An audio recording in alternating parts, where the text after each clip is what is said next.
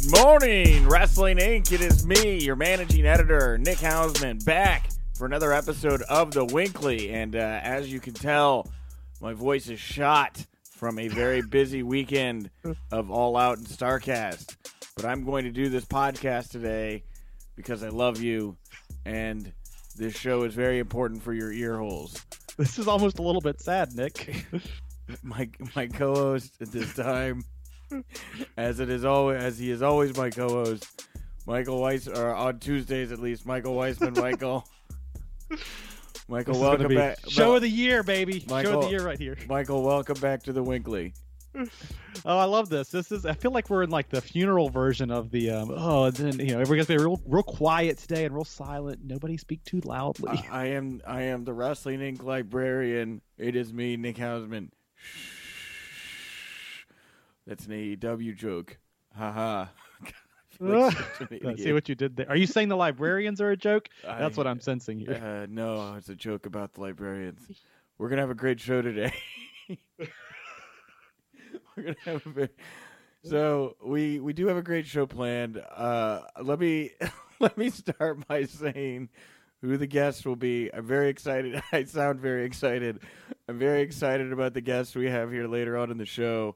Right after the news, of which Michael and I will be talking about. I will be talking about mostly. It sounds like. I'll be joining. I will be play, we'll be having two two big interviews for you here today. the first interview right after the news will be from controversial outspoken professional wrestler David Starr. I really like this interview a lot. It was recorded a week and a half ago, so I sound very good in the interview. Also, right after the David Starr interview, we're going to air our first interview uh, from Michael Weissman's trip at Starcast. Michael, we're going to play your interview with MJF here today. Oof.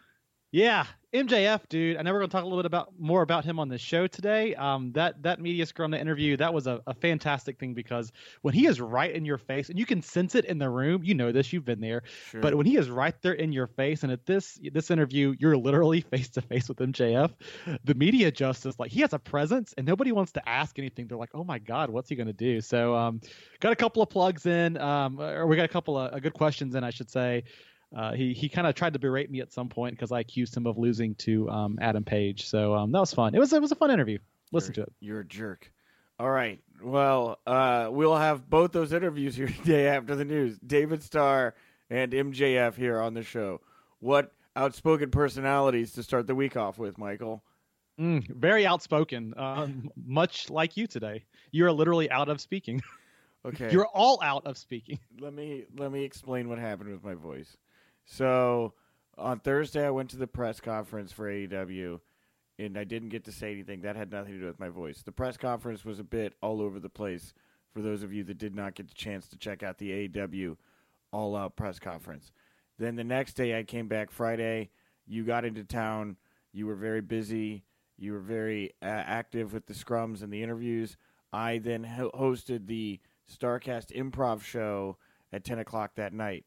The, the- which was awesome. Let me just give you huge, huge, huge props for that. Not Thank you. because I like you, not because whatever else. If you weren't there, if you didn't go to this and you were in town, you missed out. It was a ton of fun. And I'm going to say this, Nick. You know, I'm honest with you.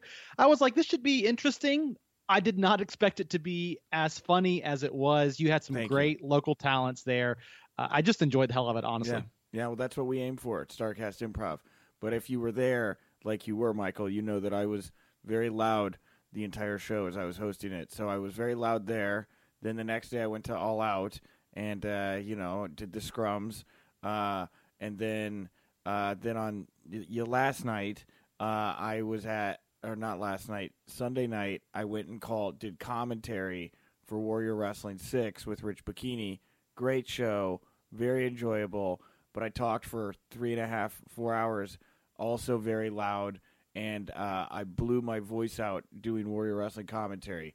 You wouldn't notice it from the show. The show sounds fine, but when I got home, almost immediately I felt like a knot form in my throat. And my girlfriend Liz is an opera singer, and she told me that I burst one of my vo- like blew out one of my vocal cords. Oh, So oh. I'm I'm I've not been really talking the last day and a half. I was actually hoping that it would be good for the show here today. obviously, it, it is as I'm capable of talking, but it was very, very painful, and uh, I felt like a big knot in my throat. So that's why I sound like garbage today, just because I've been talking and running around and pushing myself for four straight days. But it was Yeah. all worth it, Michael. It was all Yeah. worth it.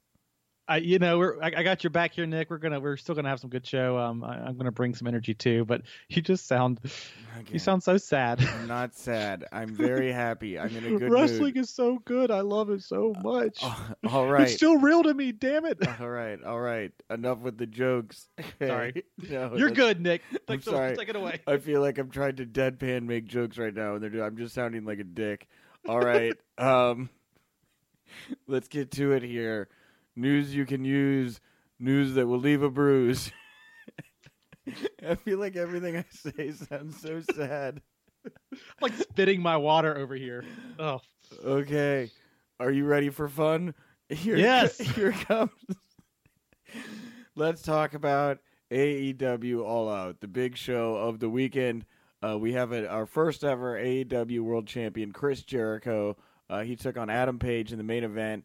We had referee Aubrey Edwards uh, doing the officiating, uh, a female referee for this big bout, which I thought was great. yes. Uh, she has announced on Twitter that she is now a full time AEW referee. And on top of all of that, presidential candidate Andrew Yang has congratulated Chris Jericho and says that he hopes that he and AEW make the pro wrestling business more talent friendly. Uh, I thought this was the right call. I like Jericho on top going into AEW on TNT. Uh, what'd you think of the win here, and, and what'd you think of the match, Michael? Uh, the match was fine. You know, it was a good. It wasn't great. I think it was what it needed to be. Um, it was. It was preceded by two really great matches: the Cody Rhodes match and, of course, the Young Bucks match. So, uh, Young Bucks, Lucha Bros. Let's give credit to both parties there. But yeah, preceded by two really great high energy matches. Coming into this one, this one was a little bit more of your tr- traditional, and I would almost say WWE esque kind of match. So, it was a fine match, but the ending that was the right call. It made Jericho look strong. I hate to see Page lose because everybody's very high on Page, but you absolutely want Jericho as the face of this company. You know, you, you build in the chase. You're going into TV. A lot of people are going to be wanting that spot, wanting to fight against Chris Jericho. So that gives you some built-in storylines. Whereas if Page goes into the the TV taping or the TV broadcast as your champion, I think it limits you a little bit more creatively. So I like the call here. And again, people are like critical of AEW, not people, lots of people, but like, you know, that weird section of the internet wrestling fandom that we all have to talk about, right? Sure. They're very critical of, of AEW because they're like, oh, look, it's just WWE. They're going into their legends or whatever. Here's what I'll tell you guys rode in lots of Ubers. Um, in, in the Chicagoland area, by the way, some of the nicest Uber drivers in the world loved it. But when they would ask me what I was in town for, and they would ask me about the wrestling event, and they would be like, "Oh, who's wrestling?" and they say, "Is it WWE?" No, it's not. It's AEW. You'd have to explain the whole thing. When I told them who was on the roster, they did not know anybody. Right? Casual fans who know WWE, or not fans, but people who know WWE at least, did not know anybody. But when I would say Chris Jericho, they're like, "Oh yeah, I know who that is." So AEW getting a little bit more mainstream attention by going this route, and I think it's what they need as they're still trying to build up their fan base. Agreed. Yeah, I, I was a big fan of, of Chris getting the, the win here, and uh, I, I think you're right. I think it creatively opens them up to a lot more, having a lot of guys going after Chris and, and him him warding them off there. Uh, it'll be interesting to see uh, who his first uh, uh, competition is. You know, I felt bad for Page, but in the post show scrum, uh, when Page was reflecting on his loss, uh, Pac interfered and or you know came into the room and uh, had a big moment there with Page. So it looks like Page will spin off into a, a feud there with Pac, who looks really strong. Pac got the surprising win over Kenny Omega at the show, and uh, I thought it was really nice. It was something unexpected, and I, I was happy to see uh, Pac get the victory there. I mean, Kenny Omega's Kenny Omega. It's not going to affect him one way or another if he uh, if he gets that loss there. Yeah, yeah, I, I typically agree with that. Kenny Omega's lost a lot since coming into the company, and he was without a doubt one of the hottest properties in AEW. So I'm a little bit worried about it. Uh, and that match was fine. I don't think it got where it was going. I, I think that they spent a little bit too much time doing stuff outside the ring and kind of you know doing whatever him and Han. So it seems like they're saving some for a rematch there. But yeah, good for Pac, right? Good for Pac there. Yeah, very good for Pac. Uh, now let's switch over to the uh, AEW Women's Title uh, uh, uh, picture here. Um, we have we know who's going to be facing off for the AEW Women's Championship on the first episode of AEW on TNT. Uh, Nyla Rose won the Casino Battle Royal. very impressive fashion here. Was one of the first women into the match, went the distance, a lot of powerful spots. I really liked the women's casino battle royal. I thought ODB was great. Uh, ODB Jazz got great reactions here. Awesome Kong obviously was a, a, big factor here. I was kind of surprised she didn't get the victory, but again, kind of like Kenny Omega, in my opinion, I think Awesome Kong is Awesome Kong. Doesn't really need it. Uh, but yeah, Nyla Rose won the Casino Battle Royal, and Rio won the uh, uh, women's match later on the show. So we'll have Rio versus Nyla Rose for the AEW Women's Championship. Um, very interesting matchup here. Uh, Rio is just so much smaller than Nyla Rose. Um, I, I, I have a feeling they're going to put the belt on Nyla here. Tony Khan spoke so highly of her in the scrums afterwards, and uh, I just think it's a good, uh, positive piece of business there to put the title on Nyla right now. Yeah, Nyla is. It seems like they've put her out in front of the media a lot and, and given her a lot of speaking time, and she is super excited to be there. You know, this matchup, to your point, a weird matchup. I wonder what kind of chemistry they're going to draw from this. But you know, it seems like they also wanted to give Rio a spot here, which is is cool, right?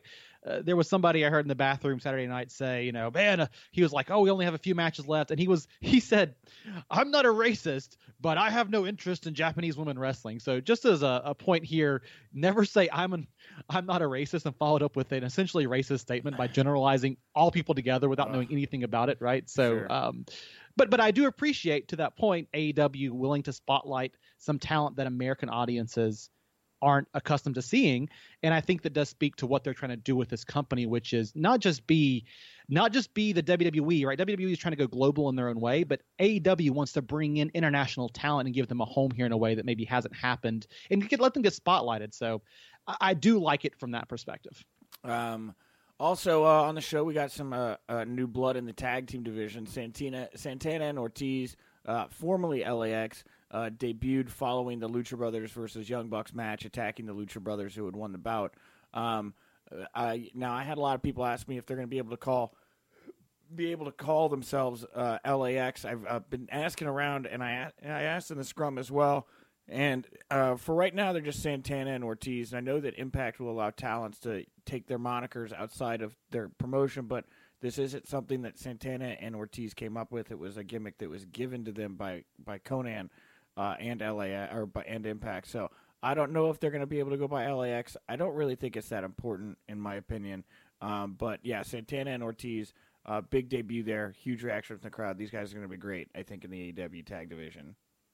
I actually kind of like it if they don't go by LAX, right? I know people make a big deal about wrestlers and tag teams bringing over their gimmicks, but if if if they come up with something new that's just as catchy, I'm not worried about it at all. The the talent will speak for itself here, and everybody knows that they are formally known as LAX, and you know LAX is very closely tied to Impact and TNA's history, so maybe a fresh coat of paint's not a bad thing.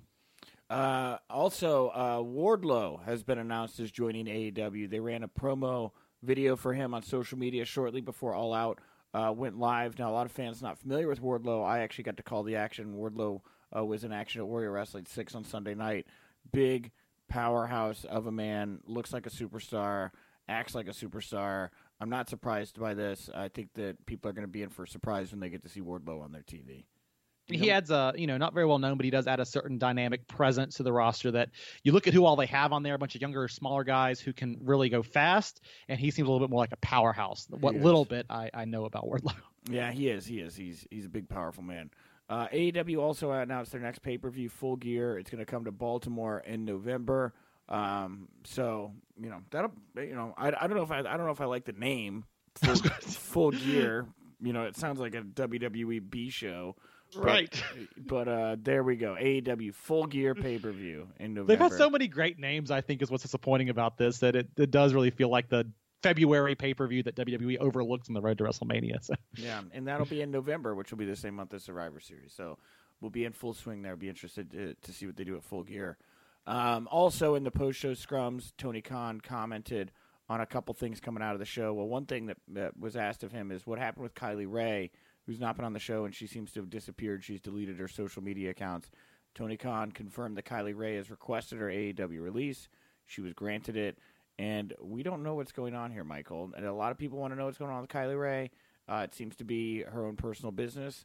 Um, doesn't want to comment on it, but uh, sending our best out to Kylie. It does sound like something's going on right now. You know. Yeah, yeah. It sounds a little bit, you know, uh, pure speculation. Maybe something personal here that nobody else really knows about. So, but yeah, good on on Tony Khan AW for for addressing it directly. They released her, and that's that's all we know, right?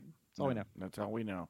Uh, and also coming out of the scrums of note, um, uh, um, the one of the German journalists asked Tony Khan about Cody's dog Pharaoh, who looked terrified of the pyro and was like dragged down the uh, entrance ramp that it looked like there. And Tony Khan confirmed that this will, you know, as much as they like having Pharaoh at the shows, I don't think we're going to see Pharaoh coming down to the ring with Cody anymore after the way that all played out. And he kind of put the heat on Cody too, saying this was his idea and that Brandy was very upset too. So uh, good. Uh, I don't, you know, it's interesting with AEW, like the amount of things they're doing that, uh, you know, the unprotected chair shots to the head, and you know the uh, the animals to the ring, and you know the cigarettes, which I obviously don't really like. I feel like a lot of that stuff is going to get pulled back on now, and I don't think we're going to see animals in the AEW in the in the future. Yeah, I know this has been a hallmark of Cody, and it's kind of played into his persona because of how much how much access we have to Cody in his personal life, and we've had since being the elite, and so on and so forth. So I get why he wants to have Pharaoh there. There was something about maybe one of the I heard that one of the he tweeted one of the big power shots wasn't supposed to go out right or something like that. So it was a little bit unexpected. The thing that I question is why Pharaoh, you could see where I was sitting, probably where you were sitting too. Pharaoh got scared immediately. Yeah. And at that point, just take the dog to the back and just l- let him be, right? You don't Yeah. need him for that entrance. And he, d- he didn't really add a ton to it. You could have still done all of that. So pulling him out, I think, was a mistake. Small issue, right? Uh, you know, these kinds of things happen. I'm not going to nitpick this too much, but glad to hear Cody tweet out on Sunday. Pharaoh still made his appearance at the uh, animal shelter or whatever Sure. it was they were doing. So, um, you know, dog seems okay. But, But yeah, yeah, fireworks and dogs, not good. yeah, the dog should not have been forced in that situation. But Yes. you know, Yeah. Anyway. Um, also coming out of AAW weekend, CM Punk did his uh, much hype panel. Uh, you were actually at the CM Punk panel where he revealed that he has no interest in talking to WWE and that he won't be at All Out, and he was not at All Out. What do you think of Punk's uh, Starcast panel? I, I sent this tweet out shortly after the ending of it, but Punk sounds like a guy. Number one, is a great panel from top to bottom. You heard Punk praise it. I think Mike Johnson uh, did a great job at, at hosting that panel, and uh, the questions were right. CM Punk was very open, very forthcoming, told some hilarious stories. If you haven't seen this panel, find a way to get it. He talked to this great Tony Atlas story about a time CM Punk went back down to OVW, and if you know Tony Atlas at all, it's pretty much exactly what you'd expect. So, uh, a ton of great tidbits. Um, you mentioned here the one about him, of course, he wasn't on all out. He said he wasn't going to be. He was not, right? But the one about him, no interest in talking to WWE, he seems very miffed. Now, he, he seemed, I should say, he used to be very miffed about the way all that was handled and the way he was kind of suspended for walking out and nobody called him. But what he said was, you know, I wouldn't not answer the phone. He seems like he has no real interest in trying to engage that conversation. But he said, you know, he said if the phone were to ring, I would answer it, right? So he would have that conversation but he does not sound like he is a guy that is ready to jump back into the world of wrestling. He seems very, very, very happy with the challenge of, you know, he has a movie coming out, The Girl on the Third Floor. Here in, uh, he won't give, you know, I think it's in November. Um, it's kind of making the festival circuit right now. Maybe it's October. So he seems very happy with the challenge of acting ahead of him. He's mentioned some possible other movie roles that he has coming out here. And so, yeah, man, I mean, he doesn't need wrestling. You know, he's been out of it for a while. I don't know. As a wrestling fan, I think I would temper my expectations. That reminds me a lot of when people were saying Stone Cold should get back into the ring. Stone Cold should get back into the ring, and he didn't. He didn't. He didn't. And I think that's where we are seeing Punk, right? If he comes back into the ring, it will be more surprising than to me than if he stays away forever. And that's kind of my big takeaway from this panel. You think that we'll see him on the AEW on TNT debut? I do not, and and part of that's because again he's got a movie going around right now that he's that's on the festival circuit. Another movie kind of getting ready to come out shortly behind that one. I don't think he's going to sign with AEW, honestly, Okay. because you look at Saturday night, there wasn't a huge surprise. LAX maybe, um, but otherwise there wasn't a huge surprise. It would have been a great spot for CM Punk, and I think if Tony Khan had plans to use him on the TV tapings, I think he would have called the audible once Moxley had to pull out and pull Punk in for that show, since it was in Chicago anyway. Sure. Yeah, you're right about that. Yeah, yeah, yeah. That's a good point. Um, just interesting. Just, just, just. Uh, you know, and I don't think the show needed it. I thought the Jericho ending was nice. I thought LAX was a good pop. I think yeah, Punk may have honestly maybe distracted a little bit from Jericho's big win. Um, so yeah, I thought it was great. I don't think he needed it, and you know, hopefully everybody's happy. Uh, AEW did announce that they have signed Dustin Rhodes to a multi-year contract as a performer, promo coach, and a match producer. Uh, big hire here, not un- not surprising, obviously, since Dustin's done so much with AEW. Um, but congratulations to him; he'll bring a lot uh, backstage and in the ring. And I wonder if they uh, continue to use him in, in, stories with Cody, or they're going to venture out. I'd love to see him and uh, Sonny Kiss mix it up for sure. You know. Oh yeah, that'd be fantastic. And also, he's he's people dis Dustin Rhodes is so great in the ring, and people overlook that so often because of his gimmicks kind of being over the top, Goldust, whatever else. So I'm glad that he is in this position because he really he can go. And our our pivot uh, discussion here. We'll start moving into the WWE a little bit. Uh, the Observer re- reporting that WWE booked Steve Austin for Madison Square Garden in hopes of selling out the venue.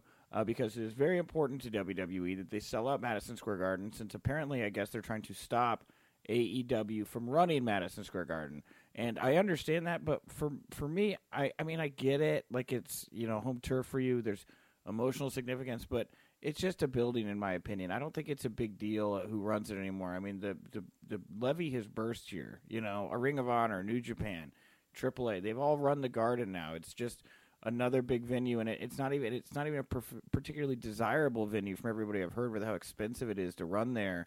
So I, I, I, get it. I get it, but I don't get it. I don't think it's a big deal if AEW runs the Garden or not, in my opinion. I feel like this is one of those Vince McMahonisms, right? To Vince McMahon, Madison Square Garden is their home turf. He, he gets these things. I don't know Vince McMahon personally, but the appearance on the outside is he gets these things in his mind, and it's got to be a certain way. It's like whenever he didn't want to, for a hot minute, have wrestling matches go over commercial breaks anymore. It's got to be that way all of a sudden. Oh, we got to no more matches over commercials, right? And I think this is one of those things. Madison Square Garden's our turf. AEW shouldn't run there, and they're probably still pissed that Ring of Honor and New Japan sold it out earlier this year.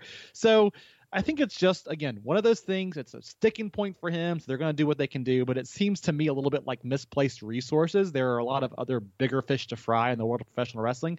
But at the end of the day, we get to see Stone Cold Steve Austin back in a WWE ring. Uh, you know, again, doing what he does, helping promote a big match for Clash of Champions. So yeah, whatever.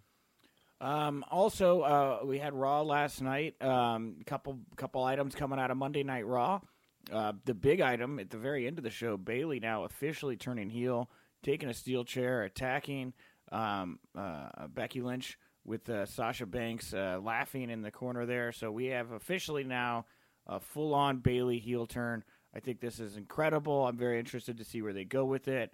Um, I wouldn't say this is tantamount to, to John Cena turning heel, but it's pretty close. This has been a white meat baby face that the fans really been behind, especially kids. Very unlike WWE to do something like this, and I'm, I'm very excited to see where they go with a, a, a full on heel Bayley. yeah, it's, it's, a new avenue for her, and I think that Bayley is, you know, she was so over in NXT, and then on the main roster, she kind of had fit and, fits and spurts where she's been there, and the fans have been receptive, and then times where WWE has done nothing with her.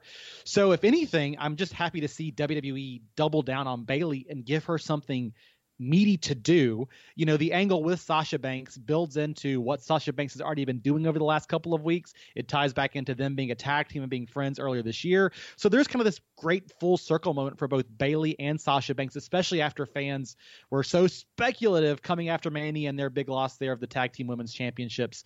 So I loved it. I, I think Bayley sold it. She did a great job. Sasha Banks also helped sell it, beating up a fan favorite and Becky Lynch even cements Bayley's status even further. But I actually think what it's going to do is is make fans gravitate towards Bayley even more because not maybe not, not going she's going to get cheered every time. That fans love these kind of raw moments for characters that have been very conservative for a long time. Uh, we also got Bray Wyatt, the latest Firefly Fun Firefly Funhouse. Oh my God, is, I'm trying not to. Say that five times fast. I'm trying not to call out how shitty my voice is right now, but it's little things are hard for me. You're Bray, doing good. You're doing good. Thanks, buddy. Bray Wyatt has confirmed that he's going to challenge the winner versus of Braun versus Seth at Clash to a match at Hell in a Cell. This was like the most terrifying Bray Wyatt promo we've gotten yet. They're obviously not pulling back on the the scarier aspects of Bray. Um, it just seems too soon for me. Um, I don't know why this feels weird to me.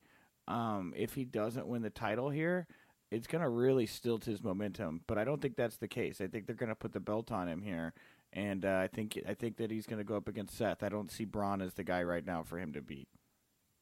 Yeah, I think it feels weird to you for the same reason, reason it feels weird to me, and it's because this feels like almost like a corporate decision, right?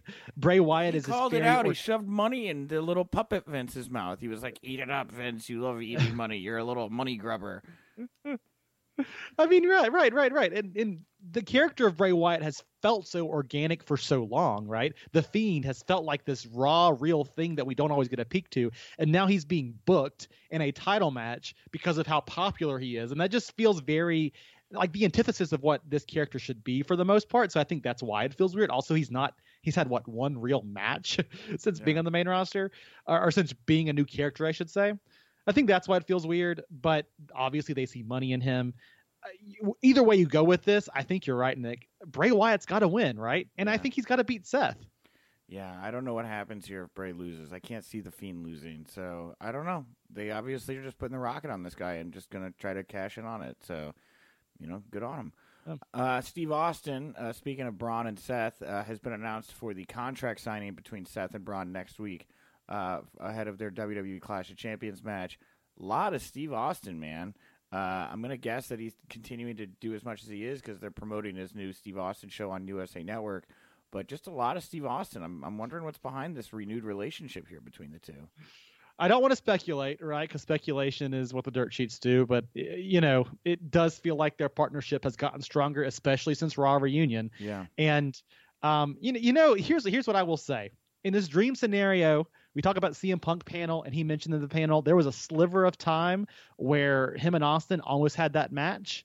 And he said they were talking about it for a minute, and it didn't come to fruition.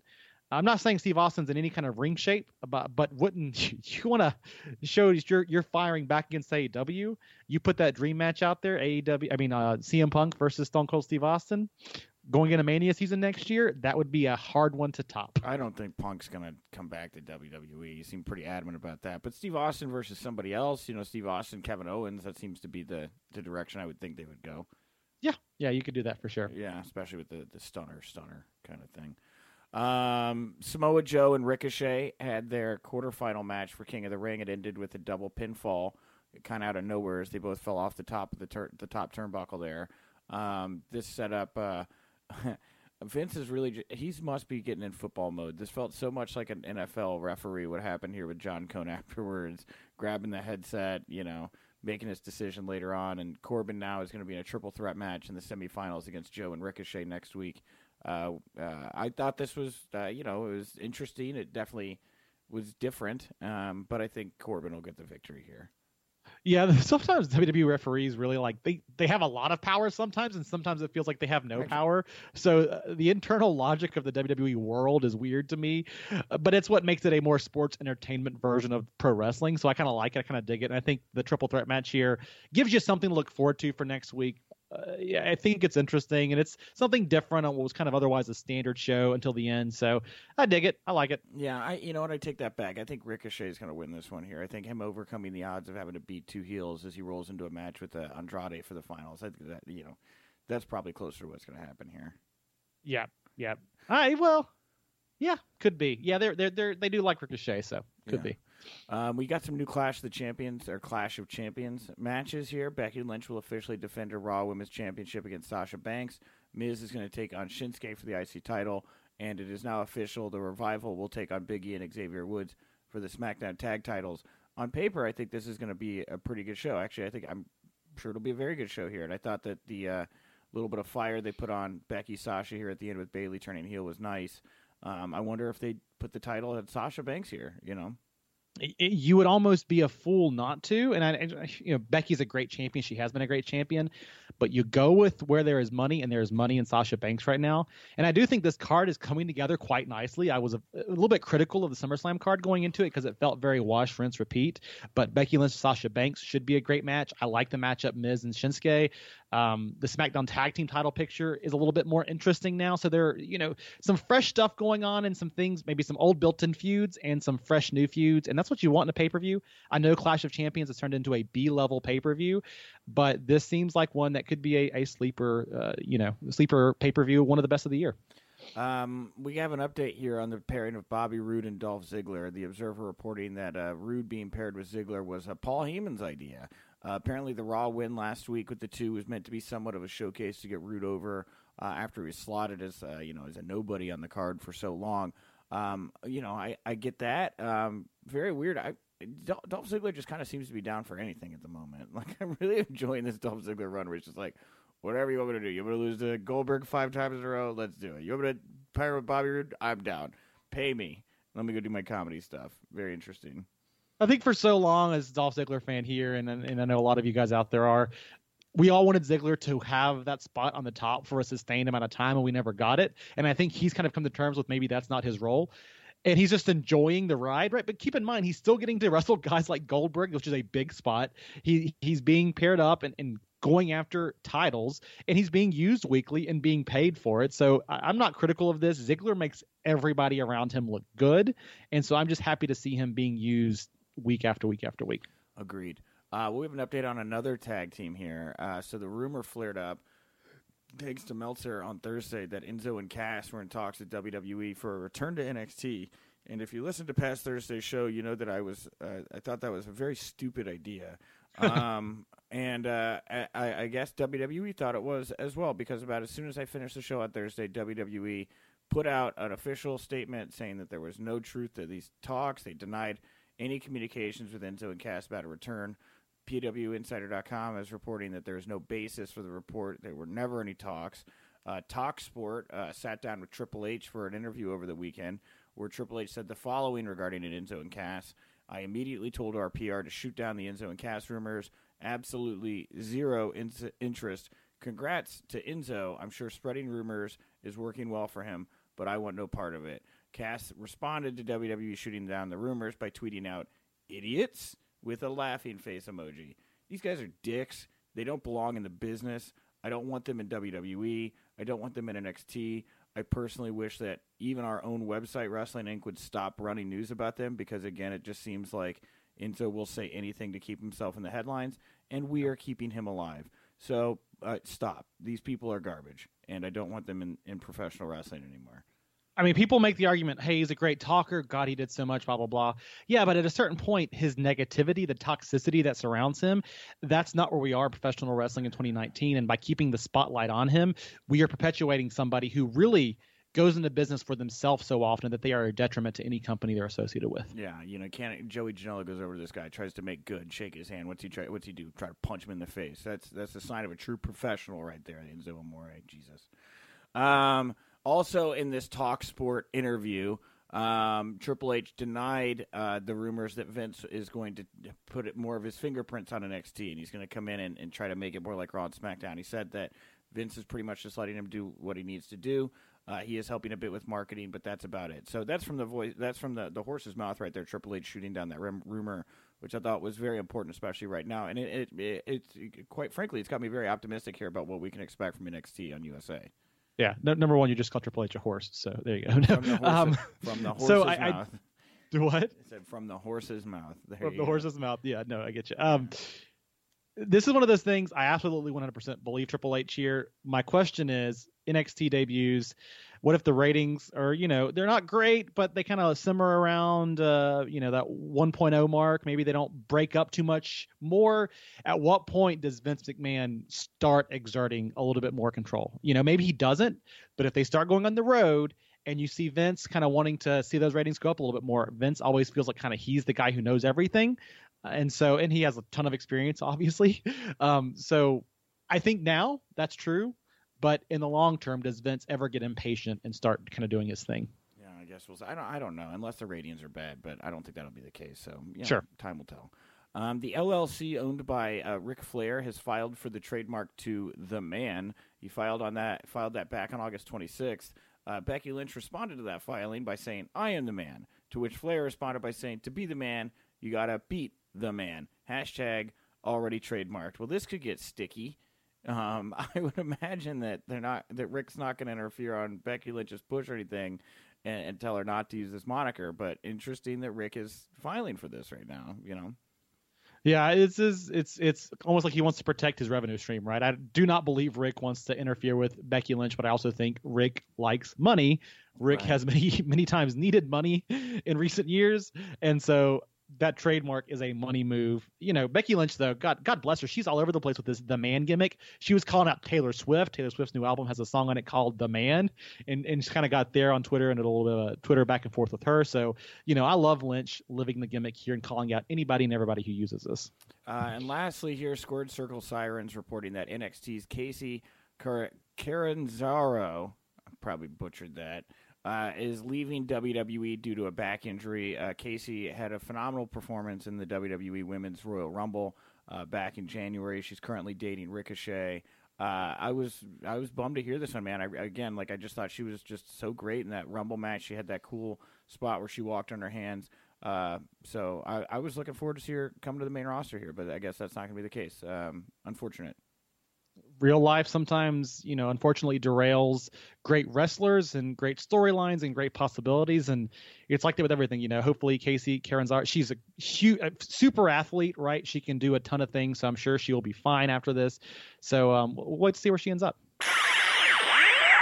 My guest at this time is a former CZW World Heavyweight Champion, RPW British Cruiserweight Champion, the winner of Progress Wrestling's 2019 Super Strong Style Tournament.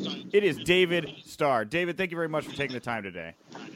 Thank you very much, dude. It's funny you said CZW uh, World Heavyweight Champion, and I was like, wait, no, I wasn't, and then I realized I was for one match yeah. in the middle of a tournament. Yeah, ah, yeah. I got to, I got a chance to do some research into you, and I got to look uh, through your accolades. And David, you're only like 27 years old, but you've had quite a career as it is right now. You know that that's the thing is, uh, I'm over here in the. I want to I want to take credit for being 27, but I'm actually 28. Oh, my bad. All right, see, I didn't yeah. do the best possible research. Um, but you know, I'm over, I'm over, I'm over here in the states. You're over in the UK right now. You know, you're just now. I feel like truly breaking out here over in the states in the past year or so. For those that aren't familiar, how would you describe David Starr? How would I describe David Starr? Wow, what a uh, there's so many different directions that I can go in here. Could I go with the standard millennial I hate myself mm. uh, thing, or could I go with the standard professional wrestler I love myself thing? Uh, yeah, I don't. how do I describe? How do I describe myself? I'm just I'm just a guy who I, I, I love pro wrestling. I I'm very, uh, as you know, I'm very political. Um, I, I wear my emotions on my sleeves and I wear my politics on my sleeve. So I, I guess the best way to describe me is I, I, I oh man, this is such a such a thing that a disingenuous person says, but I don't know how else to say it. I just feel like I'm a genuine person. I say what I I say what I think. I say what I believe. Uh, I allow people to judge me for it, and I keep myself open for that criticism and I listened to it. Um, yeah, man, that's a what a wide, wild way to describe myself. But wrestler who likes rest who likes wrestling, I like to make it as realistic as possible while also still having some fun if uh, if that if that situation presents itself. And I and I and I and I take on a lot of criticism because I leave myself open for it based on being very vocal about my politics. Yeah, you know, and uh, I did. I saw you at Progress in Toronto. That was the last time I saw you. Um, and you had you had like eight different monikers that you got brought to the ring with. You know, you're so many different things. So it doesn't surprise me that it's hard for you to describe yourself. Um, I have, I think I have like 15 monikers. Yeah, it's a lot. You have a lot of monikers. Mm-hmm. I love Apollo Creed, man. um, now, who were the who were the mentors and trainers that molded you, David? I'm interested in that because you really are outspoken in a way that really nobody else is in pro wrestling. Well, none of them were like that. Um, of all the people that I like that I give credit to for training me, um, none of them were that way. Uh, as far as being vocal about things uh, not related to the business or focused about things that are very much related to the business. But I think the difference is that I speak on, I speak publicly on actual business related issues, not like creative differences between this company and this company, because I think that's kind of, that's had its place. People have done that a million times. Like, hey, you know, I love the Jon Moxley podcast, right? Like it was sick. Yeah. It was great. I loved hearing it. It's good insight for wrestlers and fans alike uh, as to what it, what it's like to be a creative within that uh, corporate wrestling envi- that particular corporate wrestling environment. But I'm more focused on the actual business of the business that uh, shows that you know wrestlers have been exploited forever uh, throughout the history of this industry, I should say. And so my my trainers, the people I give credit to training me, are actually it's quite a plethora of people. My I originally trained at the Wild Samoan Training Center in Allentown, Pennsylvania, under head shrinker Samu Anoa'i. Uh, he was my head he was my head trainer along with uh, Tommy Suede. Uh, and there was another guy who helped, who helped me out in the very beginning. His name is Supremely Great, but uh, he there's a lot of whatever. I don't even need to mention things about about him. Uh, but then I went to the CZW school under DJ Hyde and Drew Gulak and Masada, uh, and then as well as I received mentorship, uh, not really direct training, but mentorship from Sami Callihan and Adam Cole. Those are kind of the people that I generally give credit to being like my trainers. And how do these people feel about you going out and saying the the controversial things that you do? And we'll get to some of the specific stuff here in, in just a little bit. But the, what is the general reaction you get from your elders, your superiors in the business for saying the things you do? Well, you know, the, the thing is that most of them, to, to be perfectly honest, most of them don't say that much to me about it. And because the things I'm saying aren't actually uh, like controversial. Behind the curtain, the things that I say are not controversial. Behind the curtain, we've been having these conversations for longer than you know than I've ever been a part of, like longer than I've ever been, quote, a part of the business. Um, way longer. These are issues that have been presenting themselves for so long. Can I, I, I know that from just recently I had a conversation with the Rock and Roll Express, and they talked about how they face these same issues uh, as far as profit shares and royalty splits or lack thereof, royalties in general. Uh, yeah, they they this has been going on forever. So that's they don't really say much. The only one who's ever expressed any sort of uh, public or private uh, conversation with me about some these things is Sami, and Sami did that really stupid uh, signed talent thing that he put out there to kind of combat my uh, we the independent thing or quote what people have been t- calling it the independent movement. Um, and yeah and that was just a ridiculous point of view. It's like uh, like bragging that you're signed. And i'm like that's cool man. Like you should be happy that you're signed but you know what i want to do and what my what this movement wants to do is ensure that the guys that are signed are getting the most out of their exclusivity or getting the most out of their contract or getting the most out of the corporate entity that kind of owns them. Um, that's kind of what we want out of it. We want to make sure these contracts that are being given uh, are fair, that are mutual, they're legitimately mutually beneficial, and that's really what we're trying to focus on. So, an idea of putting out a signed talent thing as if it is uh, the antithesis of we the independent or this independent movement, it's ridiculous because this is not a worker war. This when I say us versus them, I'm not talking about you know, like uh, signed guys versus indie or indie guys versus signed guys or anything like that. I'm talking about the workers being united to help fight for us getting what we deserve as a labor force, as profit generators. Um, and part of that comes with providing some sort of safety net to, to actually legitimately have the freedom of choice when offered a corporate contract.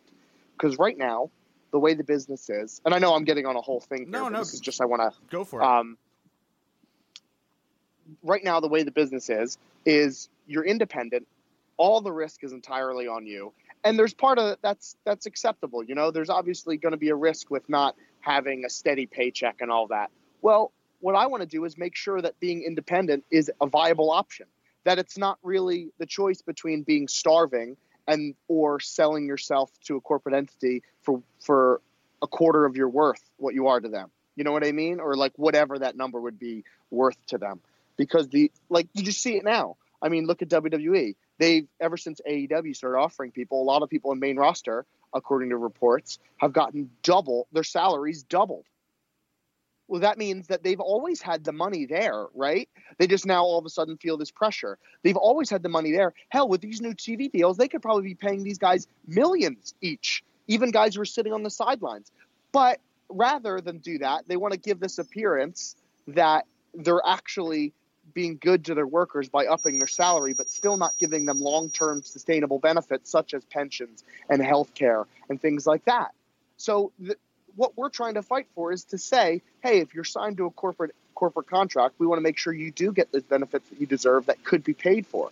And on the same note, we want to provide a, a safety net to be able to stay, stay independent if that's what you want to do and actually have legitimate choice, not just, oh, well, if I stay independent, then I'm, you know, I don't know if I'm allowed to curse or not. I apologize. Say whatever you But want. it's just um, cool. Uh, if you stay independent and you get hurt, you're totally fucked.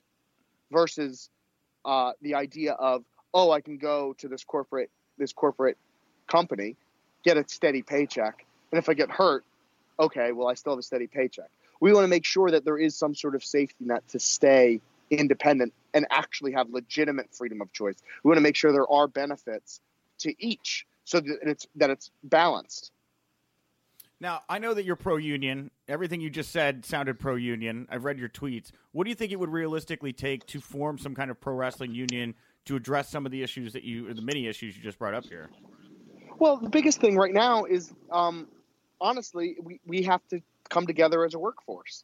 Um, there are great steps being taken. Like, I, I don't know if you've seen uh, over here in the UK, there was a, a women's promotion called Pro Wrestling Eve that just recognized Equity, which Equity is an entertainment trade union uh, based in the UK that uh, my company, uh, We the Independent, is working with.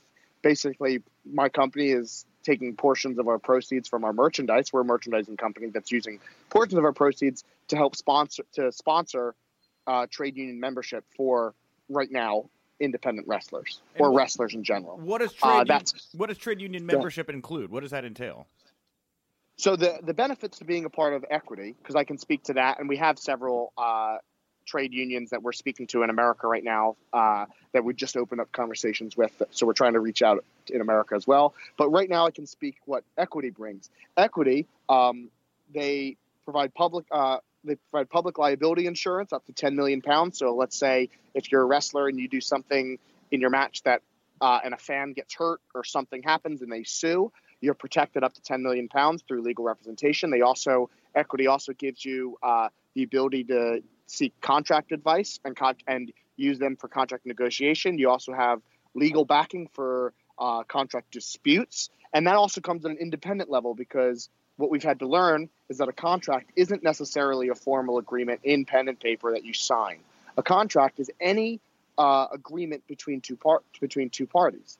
It, so you have uh, every time I work for any independent company, I'm sit, I'm working under a contract because the promoter and I have in text an agreement of how much I'm supposed to make that day, how I'm supposed to get there, what's going to be covered, what I should expect.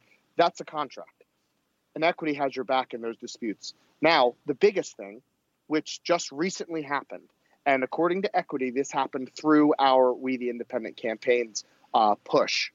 Uh, equity has now negotiated with their insurers to include professional wrestlers in their disability welfare insurance, meaning that if a wrestler is going to be hurt and miss work for two or more weeks, uh, and they're a member of equity, they are able to claim money, which uh, for their loss of earnings. And what that would be right now, the insurers are saying up to 150 pounds a week for up to a year. So that's 600 pounds a month for up to a year if you're going to be hurt and missing, and you're going to miss work for two or more weeks, which is unbelievable. Now you, uh, I mean, hell, that's that's my 600 pounds a month is my share of rent. And if I'm hurt and can't work, I at least know my rent's going to be covered uh, through being an equity trade union member. Um, now, that's the one benefit there. Now, where we go forward is if we get enough people to be a part of the union. Obviously, we're trying, uh, we the independent, we're trying to sponsor as many people as possible to get them in the union. But as we grow, uh, we're in the process of growing as much as we possibly can. Right now, I think we have up to like seven annual memberships that we're able to afford. Um, and hopefully that grows and grows and grows to hell. All of the wrestlers. We'd love to sponsor all of them and not have them have to worry about anything. But in the meantime, we need people to join the union. Uh, go to equity.org.uk and you can join. Uh, and what we can do if you all jo- if everyone joins, we have enough people from roster to roster to roster in which we could have individual, uh, by company basis unions that could also elect a representative, go to management, and negotiate a CBA with each individual promotion. Then we can get even further where we can have uh, buy ins to the pension schemes that can help for long term sustainable benefits, all sorts of things. Uh, so there's it, on a on a collective unionization level, it makes sense to be a part of equity. On individual protection level, it makes sense to be a part of equity. So every way you look at it, any independent artist, independent wrestler, uh, whether you're based in the UK or not, to be honest, because if you have a UK address, these benefits apply globally. So me right now, I have a UK address. I'm a member of Equity. If I get hurt in, let's just say I wrestle in Singapore and I get hurt or something like that, Equity has my back through all that. I get all that coverage still. Uh, if you're not a part of, the, if you're not a UK resident or don't have a UK address, and you still join when you're in the UK, all those benefits still apply. And no matter what, they'll still be able to give you legal backing, such as looking over contracts and helping you out with negotiations and all of that. Um, yeah, it just makes sense to join both on an individual level and on a collective level. Now, uh, so the big no, go, I'm sorry. Go ahead. No, I was just going to say the biggest challenge is just getting everybody on board, getting people to join. Uh, it only costs the minimum payments are ten pounds fifty eight pence a month. That's it. That's all that costs. And if you want to bump it up to like 24 hour insurance, so let's say like I'm in the gym and I get hurt, as opposed to like being hurt on the way to a show or on the way home from a show or at a show, it only costs an extra five pounds a year. Um, so it's it just makes sense. The biggest the biggest problem is getting everyone to join. The biggest problem is getting everyone on the same page and uh, and kind of being in on the fight. Now that works great in the UK. What can my friends here in the United States do? Is there a program similar to Equity that exists here in the states? Well, that's what we're looking to do right now. We've reached out to several uh, organizations in which we're currently in conversations with to see how we can do that. Apparently, according uh, to a lot of equity uh, employees that we've been speaking to and e- equity organizers and uh, that we've been speaking to, the U.S. is is actually quite a lot more complicated. Even though no, uh, no kidding. Wow. well, yeah, of course, because then because obviously over here we have uh, over here the UK and you know almost every other civilized nation has the uh, benefit of having national ins- uh, national health care. A public option. Uh, so yeah. Yes. Got it. Well, not just a public, not a public option. We have uh, a socialized medicine. Yeah, which different. is what you're not opting into everywhere. it. You're not opted in. You're not opting into it, which would be a public option. This is just something you're entitled to. Would be more in line. Yeah, Correct. exactly. Yeah. Okay. So now that with that, and there's other like very strict things within the U.S. Uh, trade union system, but we're in conversation with them, and hopefully we can work that out. Um, I don't. It would depend on like we have to see what like union dues would be, and all of the and all of those sorts of uh, things. But right now in the U.S., what we can do is we can speak up. Uh, right now in the U.S., what we can do is we have to talk about these issues. We have to be loud and vocal about these issues. We need to utilize public engagement uh, because the fan base are going to help push this message. They're the ones who talk about these things, you know? Like you see like the fans were the ones who were making a fuss about the the issue with WWE taking Saudi money, right? Like the, the fans were pushing that. That wasn't like a bunch of wrestlers coming out tweeting about it. It was fans putting it out there. Uh, so we need to utilize our fan base who want to support their favorite entertainers, who want to support pro wrestlers. They want to make sure that the people they're watching are being treated fairly in their workplace. In their workplace. Now, Uh, okay, sorry, good. yeah, no, that's pretty much. That's I could. I mean, I could go on and on and on. But yeah, that's. I think right now, if you're an American wrestler, we need to be vocal about these things. We need to come out and speak publicly about these things. It's it's scary Well, because the only thing that'll really truly get you, uh, you know, being realistic, the only thing that'll really truly get you like blacklisted from a place like WWE is speaking about unions. They don't like the U word. They don't like it at all. Uh, so it it is scary. But if we all come together and we speak out on these issues, we're all in the same boat. If we all are together, then we don't have anything to worry about. Now you have come out. You like you say, we're talking openly about unionization right now. You've called WWE an evil corporation. You have called Ring of Honor a propaganda machine. I mean, you are saying things out loud that I think you're right. If more people said them together, there could be some change. But there is the fear of repercussion. Do you feel like the door is closed to you at WWE and ROH at this moment because of what you said? Yeah. Yes. Yeah. Okay. Um, Absolutely, I do, and I and I know that. Uh, I know that through, uh, you know, I've heard from some people that things have been said directly, and I know that. So I'm not really afraid. Uh, I I don't have much to lose, man. Like I really don't. I'm I'm I'm very fortunate that I have been saving money my whole life. I'm very fortunate that I do have a supportive uh, family if need be, and especially when I was first starting.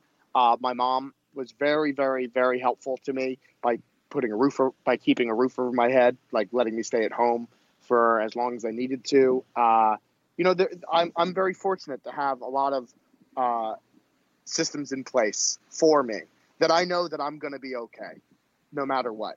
And I'm currently doing fine right now on my own. Um, you know, I've been able to pay my own bills through wrestling for hell, like maybe four years now, four plus years now at this point. So I, am very fortunate that pro wrestling has been very nice to me. Um, I know that places like Ring of Honor, who I have no desire to take a paycheck from ever because that paycheck says Sinclair Broadcasting on it, uh, I know that that door is closed. I know that, uh, but honestly, I shut that door on my own. And I'm, I'm fairly certain that the WWE door is closed. And I'm not really concerned about that because if I was there, I would have to sit down and shut up and, you know, just be a happy little soldier and just take my and take take the money, which I couldn't I, I don't think I could actually do that.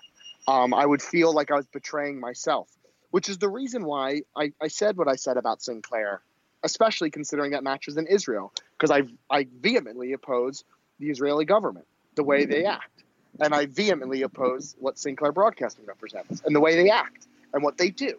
So I, I, felt like I couldn't speak on the issues that I speak on and not say something about that. And that's the same thing that goes for WWE. Yes, they're the, they're the biggest game in town. Yes, they have the biggest, the highest ceiling as far as money goes. Um, and maybe it is the biggest platform. Maybe if I had, maybe if I took the the Booker T. Washington approach and kind of like stayed quiet, worked my way through the system, wait till I got to the top, and then speak out. Maybe that would be more effective. But I'm going more the WB Du Bois route, and I'm saying, nah, fuck the system. Let's let's change it right now. Um, so we'll see we'll see how it works. I think this is going to work, and I, you have to just believe that it's going to work. We have to just keep speaking. Uh, funny enough, a friend of mine the other day was just talking about how this is such a meme that it, it can come across disingenuous, but it's very very genuine. We need to continue to speak truth to power. Uh, that's such a cliche at this point, but it's the truth. Um, we just have to kind of come together and acknowledge these shortcomings from these major corporate entities and show where they're where they're anti-labor. They blatantly are. Uh, someone has become a billionaire off the backs of laborers who are currently broken and have no financial recourse, and that's egregious. Um, what do you uh, say to those who think that it is a smart business move on Vince McMahon's decision to uh, follow through with the Saudi deal and take the money? Why why would you say it is uh, bad on their part to be taking that money? Um, do I do we need to explain the atrocity that is the Saudi Arabian government? Um, do we need to explain where that money comes from? I would like you to. to. I would I mean, like I'm, you to. I, I, would like you to because this is this is something I deal with with a lot of wrestling fans, which is, you know, oh well, you know, what if they put up a women's match over in Saudi Arabia and they start to bring change, you know, and there's all, all kinds of ways that they that this can be spun where it's like a positive to go through with this deal. What would you say to the, the what what is the very clean cut answer to why it is, in your opinion, wrong for WWE to be accepting this money from Saudi Arabia? there would be a much stronger statement being made if Saudi if it was known that Saudi Arabia wanted a show, offered a ton of money, and WWE said no. That is a much stronger statement than saying, sure, we'll take your money and hopefully we'll be able to have a women's match on.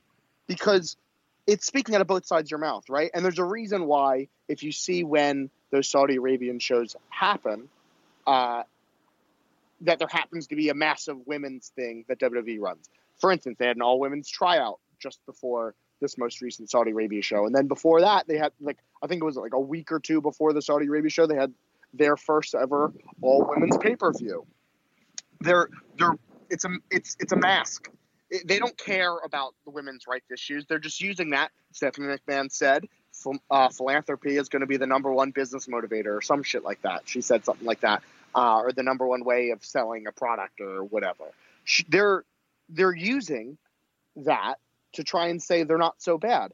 But they take money from an oppressive regime, from an autocratic regime, from a theocratic regime that uh, executes homosexuals and anyone who's not heterosexual, really. Uh, they don't provide. Oh wow, women can drive now. Yeah. Do you also know that MBS uh, Mohammed bin Salman, who's the crown, the Saudi crown prince, he also executed the leaders, the female uh, leaders of the protest to try and get women the right to drive. Something as simple as that. The Saudi, I mean, just recently they just murdered an American journalist for speaking out against this uh, against the Saudi government. There's so many things that are just wrong about accepting their money, and there's no excuse for it really. And you know what? Here's a compromise.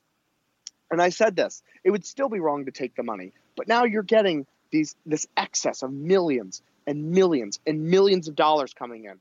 What have they done with that money? What have they done with it? Have they have they used that directly to increase people's salaries or have they used that money directly to provide benefits to their workers, the people who are who are giving that Saudi Arabia the reason to pay for that show? No, they haven't. They've literally just taken that and put it right in their pockets. There's no excuse for it. It's obscene. It's egregious. It's abhorrent. Uh, yeah, there's no other way to put that. It is a Saudi Arabia, who also, by the way, all these very, very big time patriots. I believe 15 of the 19 hijackers in the nine uh, from 9/11 were Saudi Arabian. Uh, Saudi Arabia also sponsors terrorism that is anti-American throughout the Middle East. Uh, and WWE put on pro Saudi propaganda on their show. Fuck that. Ridiculous. Uh, and it's offensive.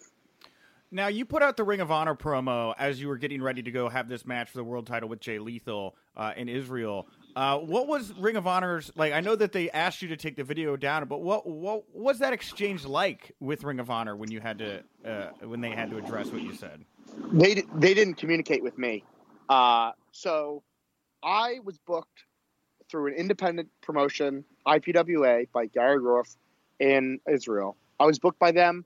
Gary told me that he was that first I was supposed to wrestle Ilja Dragunov. He wasn't able to do it because uh, WWE doesn't allow anybody with a South, with an Israeli stamp on their passport to really be on their roster because Saudi Arabia doesn't like that.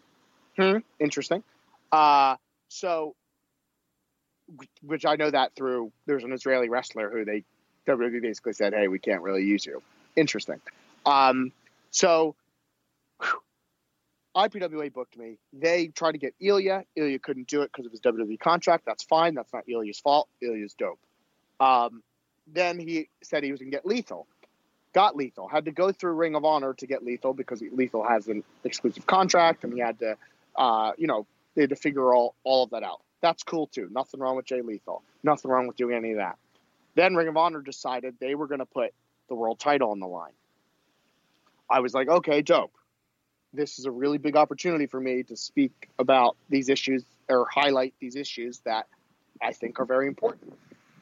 They didn't like me doing that very much. They told Gary to have me pull the promo, and they basically insinuated that they would pull Jay Lethal from the show if the promo wasn't pulled. You, uh, yeah. And I didn't want, and Gary had already paid for uh, Jay's reasonable, reasonably very high wage because he deserves to have a very high wage. He's an excellent wrestler who has uh, great, ex- great exposure, great experience, all that, uh, and his very expensive flight, which obviously coming from America to Israel is going to be expensive, uh, and already paid for his hotel. All that stuff is already paid for. I wasn't going to put Gary in jeopardy of losing out on all that money because I wanted to speak my beliefs that Gary allowed me to do. And he backed me up for my freedom of speech and freedom of political beliefs, even though he didn't really even agree with me. Um, so that was pretty much what that was. And then uh, my main issue after all that was that Ring of Honor decided conveniently to take the title off of Jay uh, before the match had happened. And they had gone on their website, uh, one, not spoken to me, and then attributed a quote to me, which was ridiculous. Um, about saying it was like my dream to wrestle for the Ring of Honor World Title in Israel. You know, because uh, they thought it was cute to have a Jewish kid in Israel wrestle for their championship. It'd be good publicity for them. Then, after saying on their website that no matter what, their title would be defended, whether Jay was champion or not, then they decided to change the title and then not provide their champ, not uh, get their champion to the show. So they lied, and they lied to the the Israeli fans that were there. Uh, they lied to the world in reality, um, and they are just there's no honor with the people that run that company. Not the wrestlers, has nothing to do with the workers, has everything to do with the people who are in the business management side of that promotion. Um, anyone who has some sort of connection to Sinclair Broadcasting is morally reprehensible. Uh, uh, David, I know we're we're bumping right up here to half an hour. I had like two more things I wanted to ask you about. Do you have a minute sure. here? I'll go. I'll. I will go as quick as possible. I'm sorry, no. I tend to rant. I know that. it's fine. It's fine. Uh, now, what are, what are exactly are your issues with Walter signing with WWE and really the NXT UK brand moving into the, the United Kingdom? I um okay. So there, here's something. I'm I'm very happy you asked that because this is a great time to clear this up. In character, I called Walter a sellout because I was a heel, and as a heel, I when I present my issues, I approach it in a much more militant, bitter, angry way. But then versus when you see me present the same issues in progress as a babyface, you see me present it in a much more diplomatic, let's all come together kind of way. These are the two this is just a variation of a character. In reality, Walter is the last thing from a sellout. If, if I'm speaking actually, I'm speaking to you right now as Max Barsky, not as David Starr. He's not a sellout. He did it the absolute right way. So did guys like so did all of like the British strong style guys and a few other guys part of the NXT thing. They did it completely right. They were offered contracts. They said what they liked. They said what they didn't like. They negotiated and they got it done. They got a deal that they feel is good for them. There's a few guys that did that way, and Walter is actually one of them. Uh, Walter was very difficult in a good way to deal with as far as getting him under contract because he knows his worth and he knows what he should get and what he shouldn't. So I don't have an issue with any of the workers. What I do have an issue with is WWE as a corporation trying to uh, basically they've, they've attempted to buy out a bunch of independent promotions, which some have said yes, and they and they operate under the WWE umbrella. So, uh, my issue is that they are actively trying to monopolize the industry, which is what uh, their business, what WWE has always tried to do since Vince McMahon Jr. took over, and it's and it shows. Um, of course, at some point, uh, uh, of course, it's very gracious of them to allow their contracted wrestlers to still compete on some independent shows, definitely. But I'm concerned that the independent scene has been reliant on these people that aren't going to be around. They haven't been investing in the next generation because these guys got to the top and they got to the main event status, and it really wasn't ready to be passed on yet. They were still kind of at that peak point, and then WWE kind of scooped them up. So these independent promotions that use WWE talent are not using the WWE talent in a semi Oh, David. basis. They're using David, you're breaking up they a get little pulled, bit. There you and go. then there's nothing there. Can you hear me? Yeah, you but you Oh, you you broke it. You broke up in, a, in just a little bit there, uh, where you were talking about how they were they were being used on a semi regular basis. They should be used on a semi-regular basis. That's basically the point. Is that they should be used to prop up the guys who aren't signed because they're going to be there tomorrow. You know what I mean? Um, we need to use these people who are excellent wrestlers, who have great minds for the business. They give great advice, and they're great people to learn from to help the next generation, as opposed to using them to just be on the top of our cards because they're not going to be there tomorrow. Then all of a sudden, when they get pulled, then you have nothing left, and it's like, oh shit, well we have to build up from scratch. All these people we developed and got these fans attached to, they're not here anymore. We need to make sure we're looking after the next generation and trying to ensure the survival of independent wrestling. Um, yesterday, uh, we're recording this on uh, Tuesday, August twentieth. There was a bit of a like Twitter meltdown uh, that revolved Huh. around Jim Cornette. Um, I don't usually bring up Jim uh, in my podcast, but it was such a um, notable day in the world of Cornette tweets, and I know you got wrangled into it a little bit as well. What do you make of Yeah. uh, Jim Cornette in 2019? Well, I said it. I put out a big thread after all that kind of went went down uh, about my feelings on someone like Cornette, and it's really sad. And I think it's sad because he does have a wealth of knowledge and experience that could be used in a positive way to help wrestlers.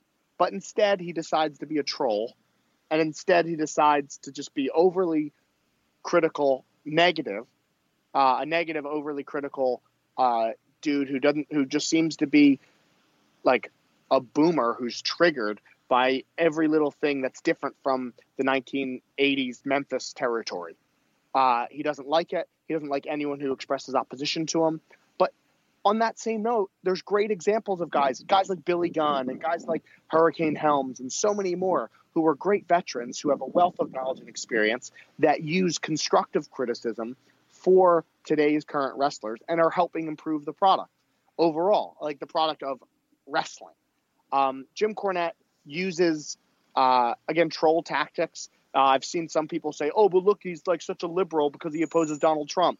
But yeah, you can be someone who opposes Donald Trump and still use misogyny, which is what he used, which is what kind of got me fired up yesterday with the uh, calling Jordynne Grace a butterface for no reason after she made her own opinion about how wrestling is a performance art, and he got freaked out by that.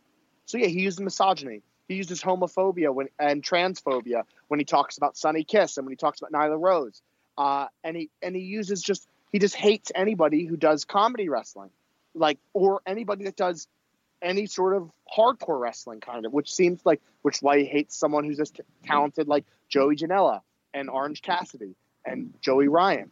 He is just trying to leech off of the popularity of these wrestlers by being overly critical and getting these people uh, by being overly critical and staying relevant by saying something negative towards them because everyone wants to put them over. If he went out there and said, "Oh my God, this guy's so great," no one would care. But when he goes out there and says, "This guy's ruining the fucking business," he's exposing the business. Which, by the way, he doesn't understand the irony in publicly tweeting that. Hilarious.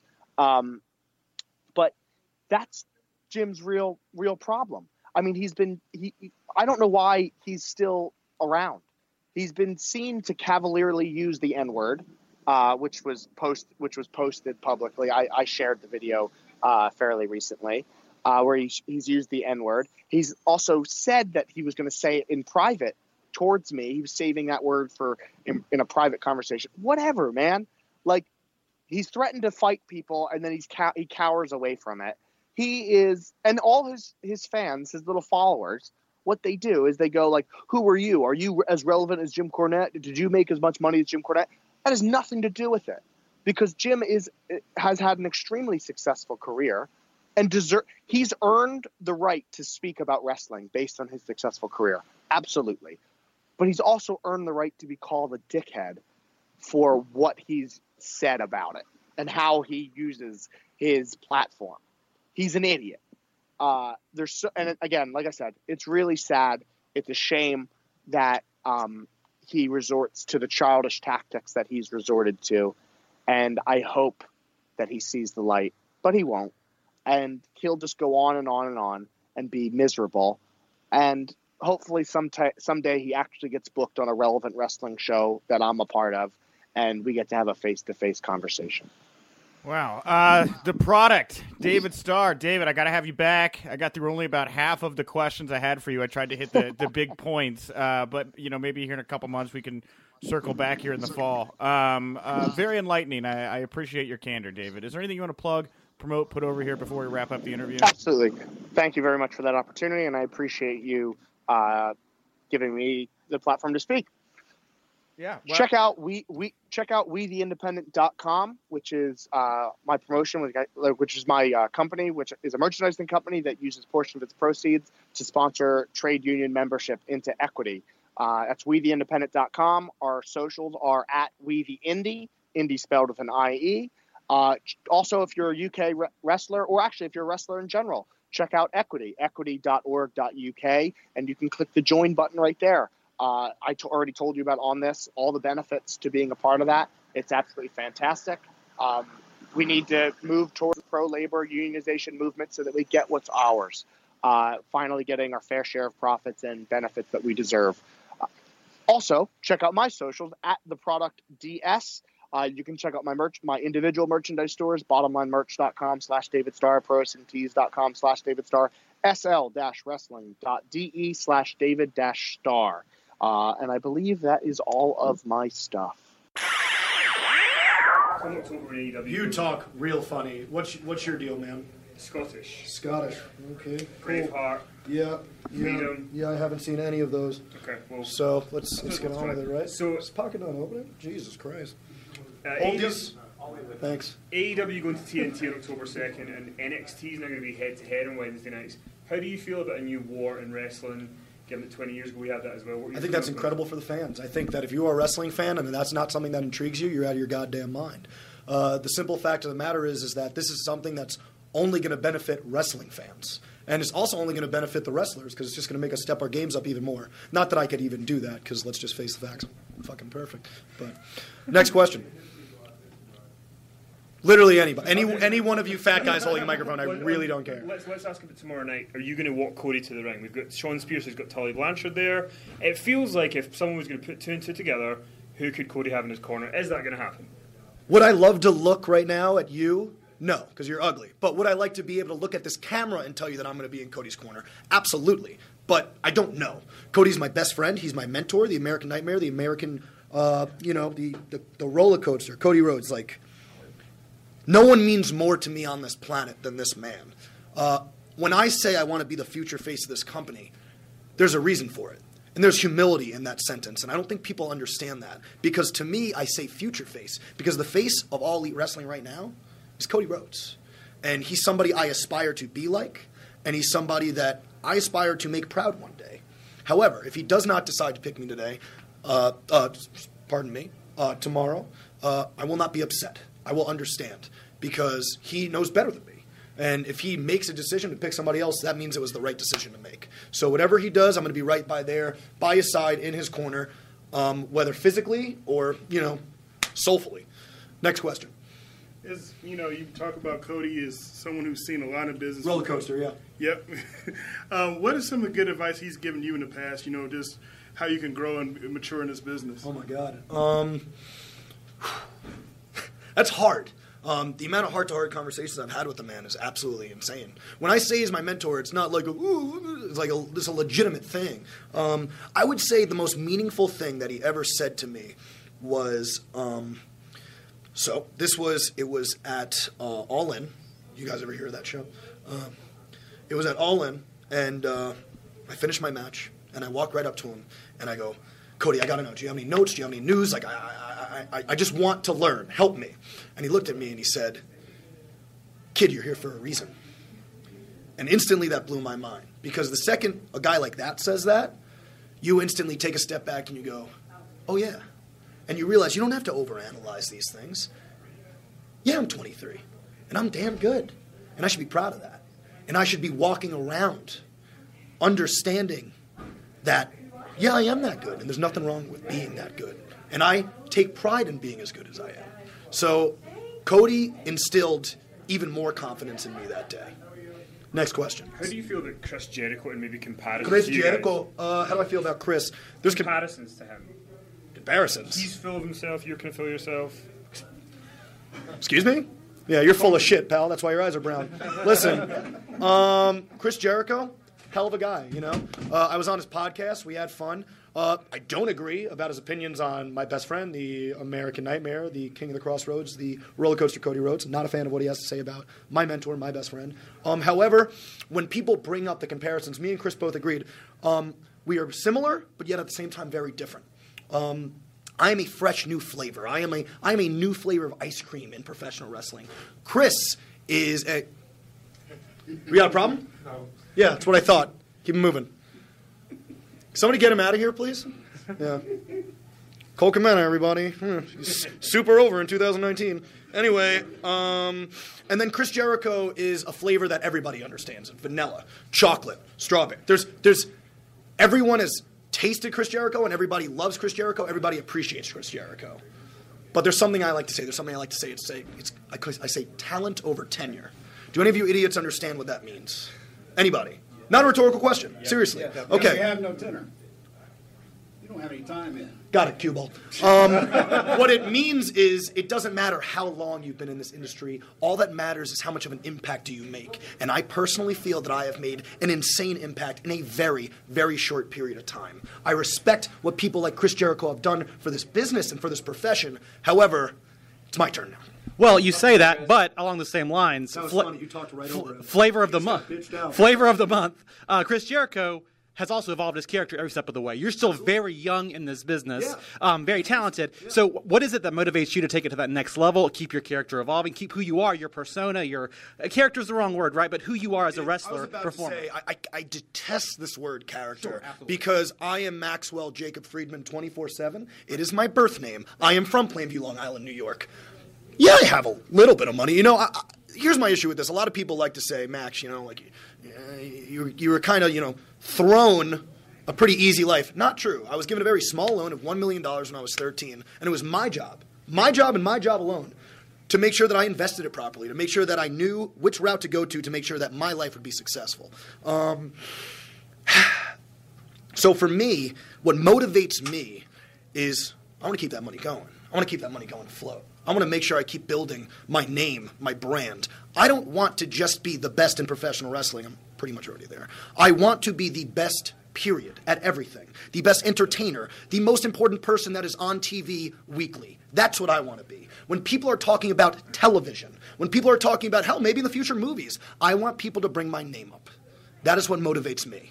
I'm going to take over this goddamn world, and I'm going to do it with a smile on my face. So, what inspires you then? The better, better question here is as you continue to uh, find entertainment and other things that you watch and find uh, success in entertainment, what inspires you to change up who you are from week to week, month to month, year to year? Cody Rhodes.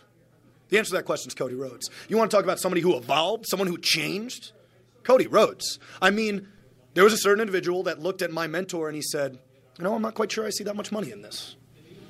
So Cody left. Cody did something absolutely unimaginable.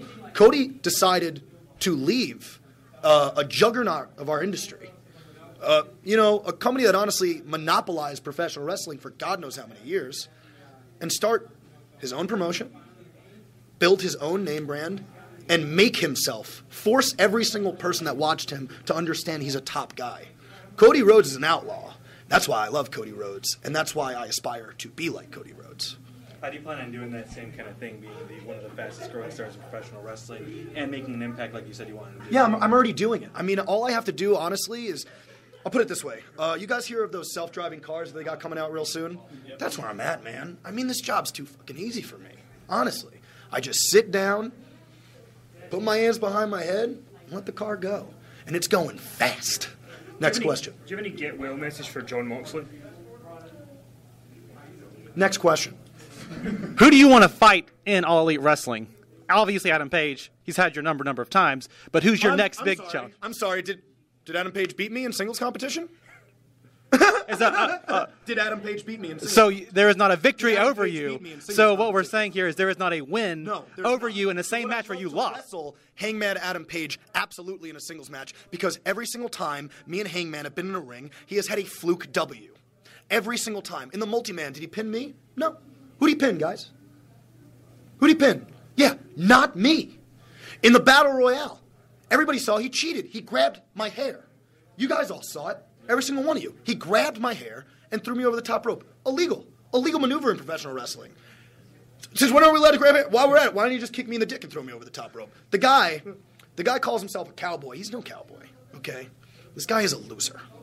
This guy is not in my league. And the fact that, he, sorry, the fact that he is in the first ever inaugural shot at becoming our, mine, AEW World Heavyweight Champion makes me insane. Because the simple fact is, is I should be in that spot.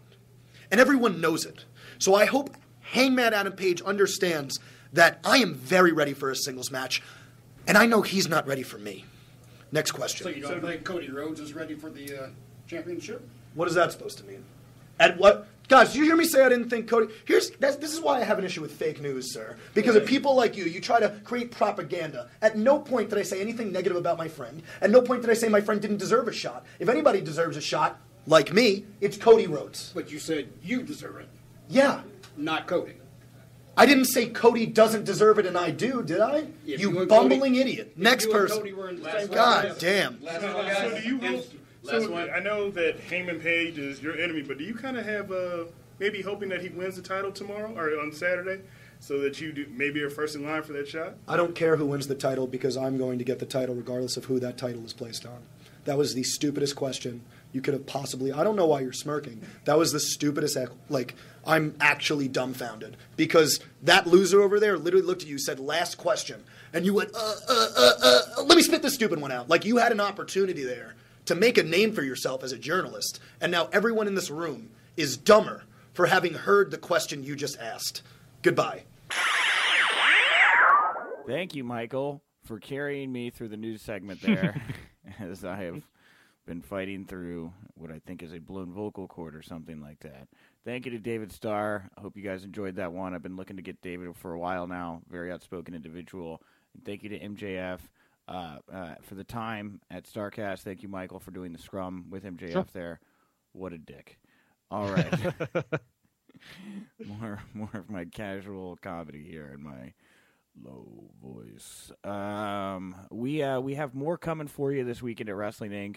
Uh, ROH is presenting their Global Wars events with CMLL. We'll have coverage for all three of those shows this weekend. Uh, big bouts planned for those.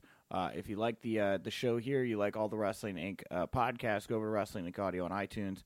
Give us a subscription, give us a five star rating, a nice comment. All that stuff is always appreciated. Uh, tomorrow on the show, uh, I know we're going to have Rob Van Dam. I'm debating who to pair him with right now. Uh, as far as because I have just so many interviews, especially with all the great work that you did over the weekend, Michael. So I think I'm actually probably going to roll out one of the interviews you did tomorrow and, and save the other interview I have for, for next week. But definitely Rob Van Dam will be here on the show tomorrow along with uh, another interview. Well, what which one of your interviews do you want me to run tomorrow, Michael? Um, you. you know, I, I enjoyed. I got to speak to a couple of great guys. Jerry Lawler was a, a short but sweet one. Um, but honestly, talking to Darren Young, Fred Rosser, as he he just goes by his real name now. God, dude is just so positive. I know you spoke to him a while back, and that was probably my favorite one-on-one. Actually, it's probably my favorite conversation I had all weekend was with uh, Fred Rosser. So maybe Okay. go with that one. Let's do that then tomorrow. RVD and Fred Rosser, Darren Young. That'll be the show tomorrow. Booked. Mm. Booked. There you go. Um, I want to end the show here by reading this ridiculous remedy that Liz sent me while we were doing the show about how to make my voice better. Uh, of course, Liz is uh, is an opera singer who who has who takes impeccable care of her voice. She said, "There's a trick I learned to help speed up the healing process. Coat a paper towel and olive oil, wrap it around the front of your neck, then wrap your neck in cling film to prevent the oil from going everywhere. Then warm up the hot compress and wrap that around your neck. The oil acts as a conductive agent for the heat, which stimulates blood flow and promotes quicker healing. That sounds disgusting. I will not be doing that. this is uh yeah. that you have. I just picture oil everywhere now. I just, I just imagine my neck breaking out in acne just reading that, and it, it sounds gross. So I won't do that. All right, Michael, what do you want to plug, promote, put over here to wrap up the show today? You know, we just we did a lot of stuff on the ground this weekend at, and you're going to see more of it throughout the week with the interviews coming up. But if you have not had a chance yet, we also uh, Nick, you were there for the uh, all out post game scrums. Yeah. So please check out our YouTube page. Some of those have been put up on Wrestling Inc. But um, there was a great one. Tony Khan spent lots of time with the media, 40 minutes, tons of great nuggets in there. So check out the Wrestling Inc YouTube page, youtube.com/slash Wrestling Inc. Um, subscribe to us there as well. And as always, put myself over here. Follow me on Twitter. I am at the Real Wiseman. Um, and I, you know, I, I watch wrestling sometimes and tweet about it, so that's always fun. And I am at Wink Rebel over on Twitter.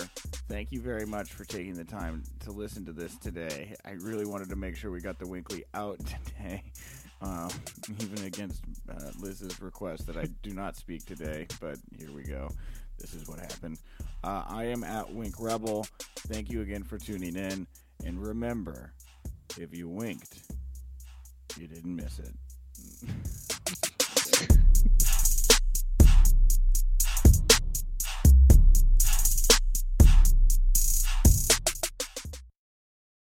You know how to book flights and hotels. All you're missing is a tool to plan the travel experiences you'll have once you arrive. That's why you need Viator. Book guided tours, excursions, and more in one place. There are over 300,000 travel experiences to choose from, so you can find something for everyone. And Viator offers free cancellation and 24 7 customer support for worry free travel. Download the Viator app now and use code Viator10 for 10% off your first booking in the app. Find travel experiences for you. Do more with Viator.